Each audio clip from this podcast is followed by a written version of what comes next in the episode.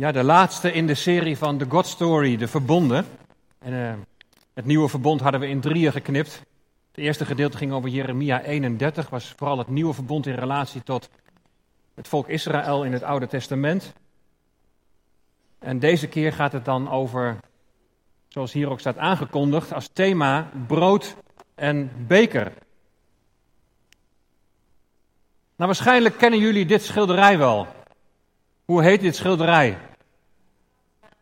Het laatste avondmaal. En wie heeft het geschilderd?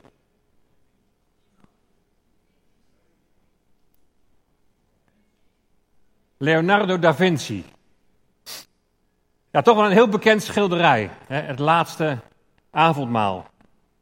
Die tafel, dat lijkt wel aardig uh, op de tafel die we hier zo hebben staan, vind je niet? We zijn zien van wel aardig overeenkomst. Heel belangrijk verschil is natuurlijk dat we de Heer Jezus niet lijfelijk in ons midden aanwezig is. En bij ons zitten niet de discipelen van de Heer Jezus, de twaalf discipelen aan tafel, maar andere discipelen. En dat zijn dan de oudsten of de oud-oudsten. Of als er nog, dan nog gebrek is, dan uh, taakgroepleiders. En die worden dan uitgenodigd om uh, de tafel en de maaltijd te bedienen. De tafel is hetzelfde, dus dat is een overeenkomst. Wat ik daar ook zie, is uh, allemaal mannen. Nou, hier zitten ook allemaal mannen. Dus nou, dat, zal, dat zullen we dan wel goed doen, toch? Ik hoor helemaal geen commentaar. Of, of misleidt dit schilderij ons misschien enigszins? Zet dit schilderij ons misschien op het verkeerde been? Want de eerste vraag is: was dit het laatste avondmaal? Het was in ieder geval de bedoeling om uit te beelden de laatste maaltijd van de Heer Jezus met zijn discipelen in de avond voordat hij overgeleverd werd. Of is het beter om te zeggen dat dit het eerste avondmaal is? En we hebben het vaak over de instelling van het avondmaal. Maar we gaan zo meteen ook een gedeelte lezen in de NBG-vertaling. Die is nog wat vertrouwd wat het avondmaal betreft, denk ik, bij velen. En dan staat daar ook boven het eerste avondmaal. Maar, maar klopt dat? Is dat wel juist? Is deze laatste paascha-maaltijd, of zoals ook wel genoemd sedermaaltijd, is dat de instelling van het avondmaal zoals wij dat nu kennen? Is het begrip avondmaal überhaupt wel bijbels? Zouden ze aan tafel hebben gezeten? Nou, ik denk het niet. Ik denk dat ze hebben aangelegen.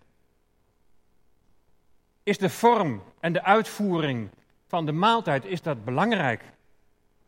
En is het belangrijk wie er aan tafel zitten? Nou, kortom, heel veel vragen. Nou, we gaan daar proberen zoveel mogelijk vanmorgen een antwoord op te vinden. We gaan vanmorgen nadenken over het nieuwe verbond in relatie tot het avondmaal. Nou, het hangt heel sterk van je achtergrond af hoe je invulling denkt te moeten geven aan het avondmaal en welke betekenis je daaraan geeft. In de katholieke kerk, daar kent men bijvoorbeeld de zogenaamde, dan komt er een heel moeilijk woord, transubstantiatieleer. Dat betekent dat ze geloven dat het brood bij het nemen werkelijk het lichaam van Christus wordt. En de wijn zijn bloed. Het wordt dan min of meer wordt het een, een, een magisch ritueel. Een beetje hocus pocus. En dat zeg ik niet zomaar, want in de 17e eeuw is die uitdrukking hocus pocus, die is vereenzelvigd met de Latijnse uitdrukking hoc est corpus meum. Dat betekent dit is mijn lichaam. In de reformatorische achtergrond ligt heel sterk de nadruk allereerst al op de voorbereiding. De week van voorbereiding. Het beproeven van jezelf of je waardig bent om aan te gaan. Want je kunt immers jezelf een oordeel eten en drinken. In bepaalde kringen gaan mensen dan ook helemaal niet aan het avondmaal of, of een heel beperkt aantal. Ik denk, als je echt jezelf gaat beproeven, of er iets van zonde aan je kleeft, ja, dan is het verwonderlijk dat er überhaupt nog mensen aan het avondmaal gaan. Tenminste, als ik bij mezelf te raden ga. In onze kringen ligt, ligt er sterk de nadruk op het lijden en het sterven van de Heer Jezus. Er ligt heel veel nadruk op zijn sterven aan het kruis van Golgotha en het ontvangen van vergeving van zonde. En dat beproeven, dat zit er bij ons ook enigszins wel in. En we vinden dat we in bepaalde situaties niet aan het avondmaal kunnen. Of anderen vinden dat jij niet aan het avondmaal kunt. En dat kan zelfs dan een van de, van de tuchtmaatregelen zijn. Aan de andere kant benadrukken we in onze kringen, zoals ik al zei, de vergeving van zonde. En waar we van gezongen hebben, het ontvangen van genade. Maar nu willen we proberen ons vanmorgen niet te laten leiden door al die tradities en achtergronden, maar we proberen ons te laten leiden door het woord van God. Wat zegt het woord van God nou over het avondmaal? En we gaan lezen in Matthäus 26, vers 26 tot en met 29. En ik lees het dus voor vanuit de NBG-vertaling, waar dan boven staat, nou, en die opschriften, weet u, hè, die zijn er later aan toegevoegd. Dus die zijn niet per definitie altijd goed. Dat vragen we ons vanmorgen ook af. Daar staat boven de instelling van het avondmaal. En dan lezen we in vers 26. En terwijl zij, eh, zij aten, nam Jezus een brood, sprak de zegen uit, brak het en gaf het aan zijn discipelen en zeide: Neemt, eet, dit is mijn lichaam. En hij nam een beker, sprak de dankzegging uit en gaf hun die en zeide: Drinkt allen daaruit. Want dit is het bloed van mijn verbond, dat voor velen vergoten wordt tot vergeving van zonde. Doch ik zeg u, ik zal van nu aan voorzeker niet meer van deze vrucht van de wijnstok drinken, tot op die dag dat ik haar met u nieuw zal drinken in het koninkrijk van mijn vader. Matthäus 26. In relatie tot de eindtijd heb ik al eerder een preekserie gehouden over Matthäus 24 en 25. En we hebben daar gezien dat je alles steeds weer in relatie tot de Joodse context moet lezen. En de vraag van de discipelen in Matthäus 24, misschien kun je je dat nog herinneren, die is, Heer Jezus, wat is het teken van uw komst? Wat is het teken van uw parousia? En we hebben geleerd dat dat betekent, wat is het moment dat u uw koningschap hier op aarde zult vestigen? Uit de verschillende gelijkenissen in Matthäus 24 en 25 kun je opmaken dat het nog wel even kan duren. De eerste gelijkenis gaat over de Heer des Huizes, van wie je niet weet wanneer hij zal komen. De tweede gelijkenis over de bruidegom. En de bruidegom blijft uit en de meisjes die, die vallen in slaap. Ja, het kan nog wel even duren. En tot slot de Heer die naar het buitenland gaat en zijn slaven talenten geeft en dan gedurende een lange periode wegblijft. Dat moment van zijn koningschap hier op aarde, ja, het kan nog wel even duren, maakt Jezus duidelijk. Diezelfde boodschap, die, die, die lezen we ook in dit Bijbelgedeelte dat we net hebben gelezen. In die opmerking tot op die dag. Tot op die dag. Die dag zal eens aanbreken, maar, maar nu nog niet. Jezus heeft de bovenzaal geregeld hebben samen de maaltijd en het is een hele bijzondere maaltijd. Ze ontmoeten elkaar om het paascha te eten. Het was de paascha-maaltijd, of ook wel de sedermaaltijd werd dat genoemd. En het paascha, dat was het hoogtepunt van het Joodse kalenderjaar. Ze stonden stil bij de uittocht uit Egypte. Dat was toen al zo'n 1500 jaar geleden. En sinds 15 eeuwen is er ieder jaar Diezelfde maaltijd, diezelfde zedemaaltijd, om te herinneren. Ieder jaar die herinnering van het strijken van het bloed van het lam aan de deurposten in Egypte, opdat de doodsengel voorbij zou gaan. Opdat de eerstgeborene in leven zou blijven. En die maaltijd, dat was een ritueel. Dat ging helemaal volgens een bepaald schema, als het ware. Eerst werd een zegenbede uitgesproken over de dag en de eerste beker wijn. Dan begon het nuttige van het voorgerecht, de vruchtenmoes en de groenten. Daarna werd de maaltijd opgediend. En dan was er eerst dat moment van, van gedenken. De herinnering aan de uittocht. En tegelijk werden de ingrediënten van de maaltijd die werden verklaard, want die ingrediënten hebben allemaal een betekenis. Zoals bijvoorbeeld de bittere kruiden, die herinneren aan de bitterheid van de slavernij in Egypte. En dan, het was altijd weer hetzelfde. Hetzelfde ritueel. Dan volgde de eerste lofzang en vervolgens het drinken van de tweede beker. En dan volgt de maaltijd. Met allereerst een zegenbede over het ongezuurde brood, over de, de matzes. Nou, dat zien we in vers 26 gebeuren. Jezus nam het brood en toen hij het gezegend had, brak hij het en hij gaf het aan zijn discipelen. Tot zover helemaal niks bijzonders. Gewoon het ritueel zoals ze de afgelopen 15 eeuwen met elkaar hebben gedaan. Maar dan zegt Jezus iets. En dat hoort niet bij het ritueel. Hij zegt: Neem, eet, dit is mijn lichaam. Hij zegt dan even in mijn eigen woorden: Kijk, dit brood, dat stelt mijn lichaam voor. Er wordt hier en ook in de andere evangeliën waar je ditzelfde verhaal leest, wordt niet echt concreet uitgelegd wat hij daar nou precies mee bedoelt. Doelt hij op zijn lichaam dat, dat straks gekruisigd zal worden? Paulus die geeft er later een hele andere betekenis aan en dat gaan we straks ook nog wel zien. En dan volgt er een drinkbeker. En dat is de derde drinkbeker. Al die drinkbekers hebben een bepaalde betekenis. En die derde drinkbeker is de beker van de verlossing. Ook hier volgt Jezus gewoon het ritueel vanuit de Joodse achtergrond.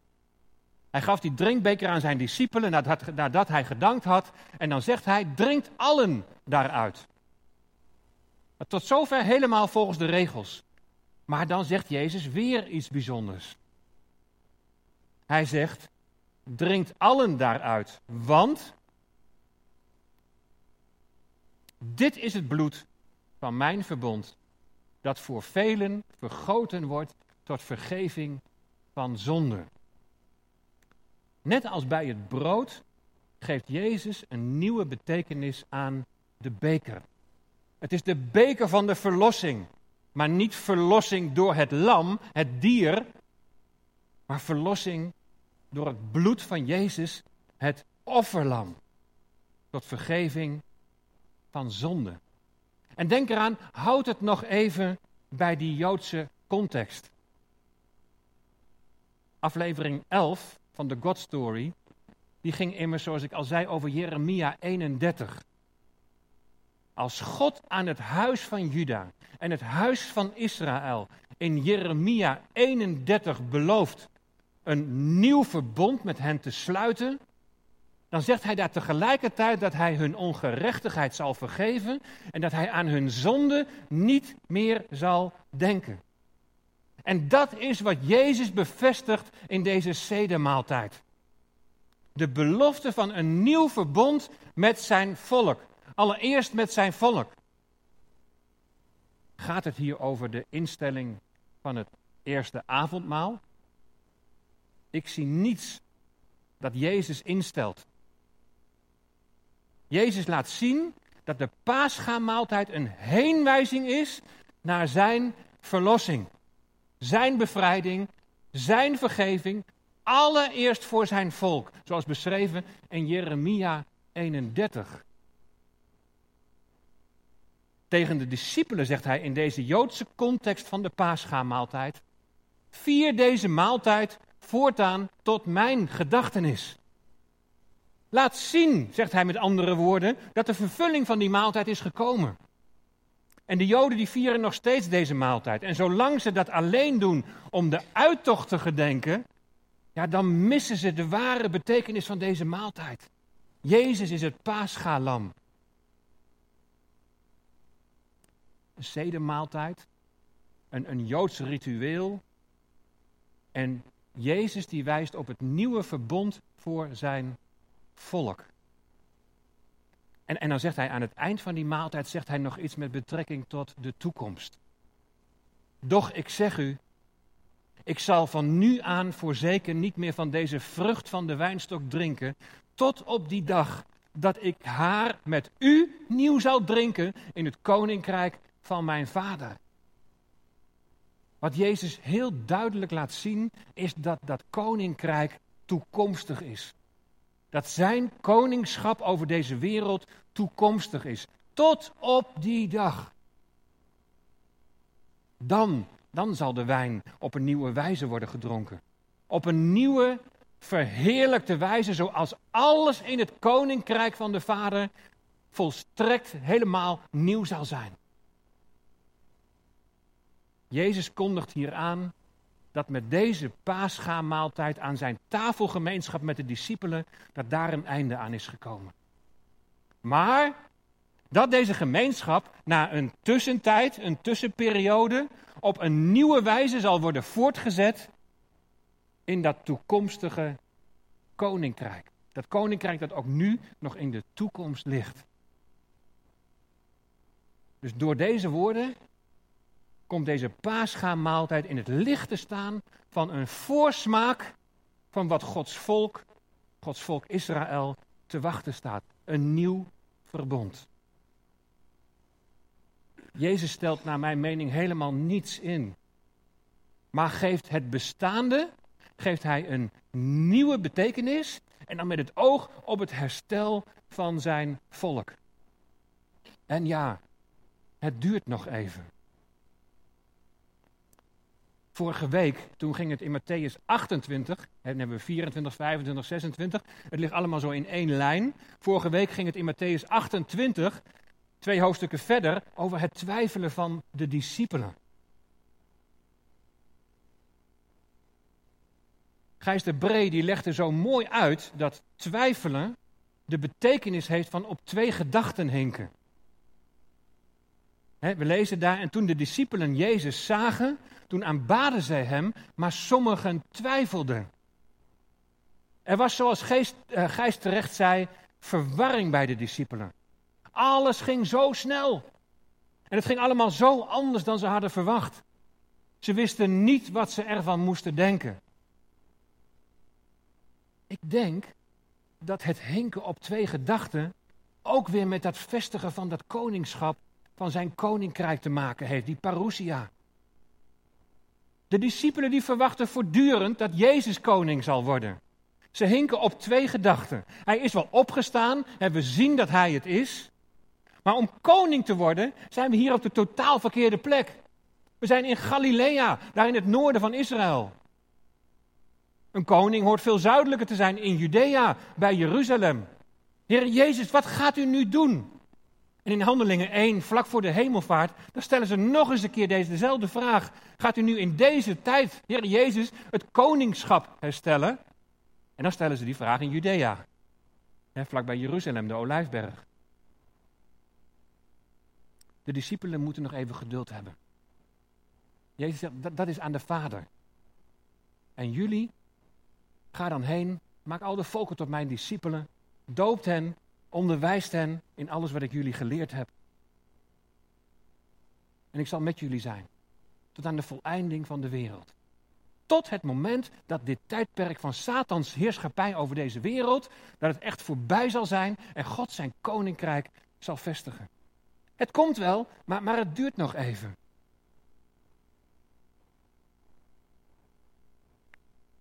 Als er op dat moment geen avondmaal is ingesteld, zoals wij dat kennen, op basis waarvan houden we dan deze maaltijd in die tussentijd? We gaan lezen 1 Korinthe 11, vers 20 en 30, wat ook vaak bij het avondmaal wordt gelezen. En dan lezen we het volgende. Wanneer gij dan bijeenkomt, is dat niet het eten van de maaltijd des Heren? Want bij het eten neemt ieder vooraf zijn eigen deel, zodat de een hongerig is en de ander dronken? Hebt gij dan geen huizen om te eten en te drinken? Of minacht gij zozeer de gemeente Gods dat gij de behoeftigen beschaamd maakt? Wat zal ik tot u zeggen? Zal ik u prijzen? Nou, op dit punt prijs ik u niet. Want zelf heb ik bij overlevering van de Here ontvangen wat ik u weder overgegeven heb. dat de Heer Jezus in de nacht waarin hij werd overgeleverd een brood nam, de dankzegging uitsprak, het brak en zeide: Dit is mijn lichaam voor u. Doet dit tot mijn gedachtenis. Evenzo ook de beker nadat de maaltijd afgelopen was. En hij zeide: Deze beker is het nieuwe verbond in mijn bloed. Doe dit zo dikwijls gij die drinkt, tot mijn gedachtenis. Want zo dikwijls gij dit brood eet en de beker drinkt, verkondigt gij de dood des Heren, totdat hij komt. Wie dus op onwaardige wijze het brood eet of de beker des Heren drinkt, die zal zich bezondigen aan lichaam en bloed des Heren. Maar ieder beproeven zichzelf en eten dan van het brood en drinken uit de beker. Want wie eet en drinkt, drinkt, eet en drinkt tot zijn eigen oordeel als hij het lichaam niet onderscheidt. En daarom zijn er onder u velen zwak en ziekelijk en er ontslapen niet weinigen. We hebben denk ik allemaal onze eigen gedachten en onze eigen invulling wel bij dit Bijbelgedeelte. Allereerst, de term avondmaal, die kennen we in de Bijbel niet. Tenminste niet in de grondtekst. Er wordt wel gesproken over een maaltijd. En die maaltijd was dan ook vaak de hoofdmaaltijd. En die maaltijd werd doorgaans ook vaak s'avonds genuttigd. In die zin kun je soms, zoals bij de herziene statenvertaling, zoals de herziene statenvertaling dat doet, kun je wel vertalen met avondmaal. Maar dan moet je dat niet verwarren met de wijze waarop wij het avondmaal vieren. Maar dan gaat het gewoon om een maaltijd in de avond. Hier in 1 Korinthe 11, vers 20 wordt gesproken over de maaltijd des Heren. De maaltijd van de Heer. Nou, wij zijn misschien geneigd om al heel snel daarin te vullen dat dat gaat om het avondmaal zoals wij dat met elkaar vieren. De maaltijd des Heren. De herziene statenvertaling heeft het zelfs over het avondmaal met een hoofdletter A. Dus zij suggereren dat nog veel sterker. Maar wat is het nu precies voor maaltijd die de Corinthiërs met elkaar nuttigen? Vers 20, dat zou je als volgt kunnen vertalen. Wanneer jullie dan samenkomen, dan is het niet een bij de Heer behorende maaltijd. De wijze waarop jullie samenkomen, en dat samenkomen was een gewone maaltijd of een liefdemaal, een agape-maaltijd. De manier waarop jullie bij elkaar komen, dat verwijst niet naar de Heer. Dat is de Heer niet waardig. Dat is wat hier staat, dat is wat hier wordt bedoeld. Het gaat niet over, over het avondmaal of over de maaltijd des Heren. Het gaat niet over het avondmaal zoals wij dat kennen. Het gaat niet over een voortzetting van de zedemaaltijd. Nee, de gelovigen komen eenvoudig weg, komen ze bij elkaar. Ze komen bij elkaar om te eten. En het gaat dan om de hoofdmaaltijd. En het is een liefdemaal. Een agape maaltijd waar iedereen wat meeneemt. Een maaltijd die doorgaans s'avonds met elkaar wordt genuttigd. Maar de manier waarop ze dat doen, nou, dat lijkt helemaal nergens op. Sommigen die zijn reeds met het eten begonnen, voordat de anderen zijn gearriveerd. Degenen die het laatst komen, vermoedelijk de slaven die een zware werkdag achter de rug hebben, de slaven die moesten genoegen nemen met de restanten. En zo is het resultaat van deze maaltijd, die een liefdemaal had moeten zijn, dat sommigen zo weinig hebben gekregen, dat ze nog honger hebben. Terwijl een ander zich overvloedig te goed doet en zelfs er zijn die te diep in het glaasje hebben gekeken. Het was de bedoeling dat de wat rijkere gelovigen, behalve voor zichzelf en hun gezin, ook voor anderen wat meenamen. En dat er werd gedeeld. In de praktijk echter zorgde men alleen maar voor zichzelf.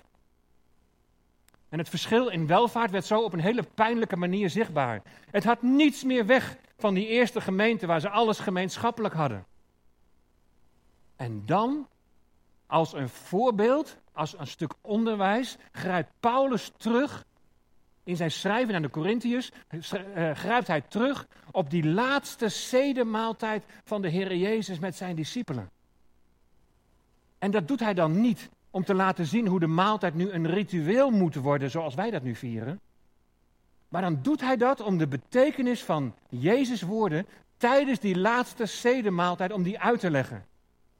En ze zo de tegenstelling te laten zien tussen die betekenis van brood en beker en de manier waarop zij nu hun liefdemaal met elkaar vieren. Ik zal het verder uitleggen. Paulus die zegt letterlijk dat hij iets van de Heer, een openbaring van de Heer heeft ontvangen. Het is niet een menselijke overlevering, maar de Heer die heeft tot Paulus gesproken en die heeft Paulus iets duidelijk gemaakt. En wat de Heer hem heeft laten zien, dat is de betekenis van de uitspraak van Jezus toen hij tijdens de avond voor zijn uitlevering de dankzegging uitsprak, het brood brak en zei: Dit is mijn lichaam voor u, doe dit tot mijn gedachtenis. Paulus die heeft dan in het hoofdstuk daarvoor, in 1 Korinthe 10, vers 16 en 17, heeft hij al lang uitgelegd wat dat brood betekent. En dan zegt hij, dat brood, dat duidt op het lichaam, het lichaam van Christus, duidt op de gemeente. Het brood verwijst naar de gemeente. Eén brood, één lichaam. En die eenheid, die eenheid in Christus, die is tijdens hun liefdemaal, is die ver te zoeken. In hun verdeeldheid laat Paulus hen naar aanleiding van die broodbreking van de Heer Jezus tijdens die laatste zedemaaltijd, laat hij zien hoe anders hij dat heeft bedoeld. Brood stond voor eenheid. En die eenheid is ver te zoeken. En, en weten jullie nog, hey Corinthiërs, zo moet je het als het ware een beetje voorstellen. Ze zitten bij elkaar aan tafel, of ze liggen bij elkaar aan tafel, ze hebben samen een maaltijd. En het is, het is eigenlijk één zootje. Het lijkt helemaal nergens op hoe ze dat doen.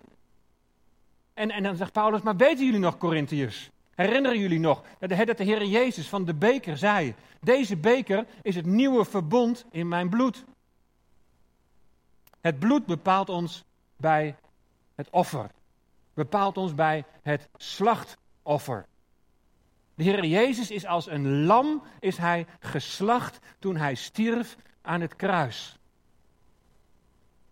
En dat geslacht zijn, en dat is heel belangrijk, wordt gevolgd door het offer. Het lam dat geslacht is, wordt nadat hij geslacht is, wordt hij geofferd tot een liefelijke reuk aan God. En die liefelijke reuk, dat is niet Golgotha. Maar die liefelijke reuk is wat daarna volgt. Wat volgt na zijn sterven. En na zijn sterven volgt zijn opstanding. Alles wat volgt na zijn sterven, zijn opstanding uit het graf. En hoe hij verheerlijkt werd. Zijn sterven heeft geen betekenis zonder opstanding. Het bloed is beeld van leven. Het leven dat hij aflegde, maar het leven dat hij ook weer opnam. En die wijn is dus beeld van leven. De wijn is ook beeld van vreugde. Corinthiërs, jullie hebben in Christus een nieuw leven ontvangen. Jullie zouden je in Hem moeten verheugen. Jullie zouden eigenlijk zouden jullie in alles op Hem gericht moeten zijn. Jullie zouden ook dat nieuwe leven moeten laten zien. Maar jullie zijn op jezelf gericht. En zo onderscheiden jullie het lichaam, de gemeente, de gemeenschap van gelovigen niet. Want dat is geen individueel gebeuren waarin je alleen maar op jezelf bent gericht. Als jullie brood eten en wijn met elkaar drinken, als jullie samenkomen, zouden jullie de dood van de Heer moeten verkondigen. Nou, wat is er zo bijzonder aan zijn dood? Hij heeft de dood overwonnen. Jullie verkondigen, zegt hij, iemand die dood is geweest, maar die nu leeft. En die nu Heer is over jullie leven. Maar Corinthiërs, ik zie er helemaal niks van. Ik zie niets van dat nieuwe leven. En dat heeft gevolgen. Wie op onwaardige wijze het brood eet of de beker van de Heer drinkt, die bezondigt zich aan het lichaam en het bloed van de Heer. Nou, let goed op wat hier staat. Hier staat niet wie onwaardig is. Dan kunnen we nog wel even. Wie zou durven te beweren waardig te zijn? Nee, het gaat hier over wie op onwaardige wijze de maaltijd. En dat is de gewone maaltijd, die, dat liefdemaal dat ze met elkaar hebben. Wie op onwaardige wijze die maaltijd nuttigt met zijn medegelovigen en daar alleen maar gericht is op zichzelf en zijn eigen belang, die bezondigt zich aan het lichaam en bloed van de Heer. Zonde, bezondigen. Zonde betekent je doel missen. En je mist dan, als je op zo'n manier niks van jouw leven met Christus laat zien, in tegendeel, het tegenovergestelde, nou dan mis je het doel, mis je van die betekenis van lichaam en bloed. Want je gedrag is helemaal in tegenspraak met de betekenis van, van brood en beker. Brood, het lichaam, de eenheid, bloed, de wijn, het nieuwe leven. En je bevordert zo niet de eenheid, maar juist de verdeeldheid binnen het lichaam van Christus.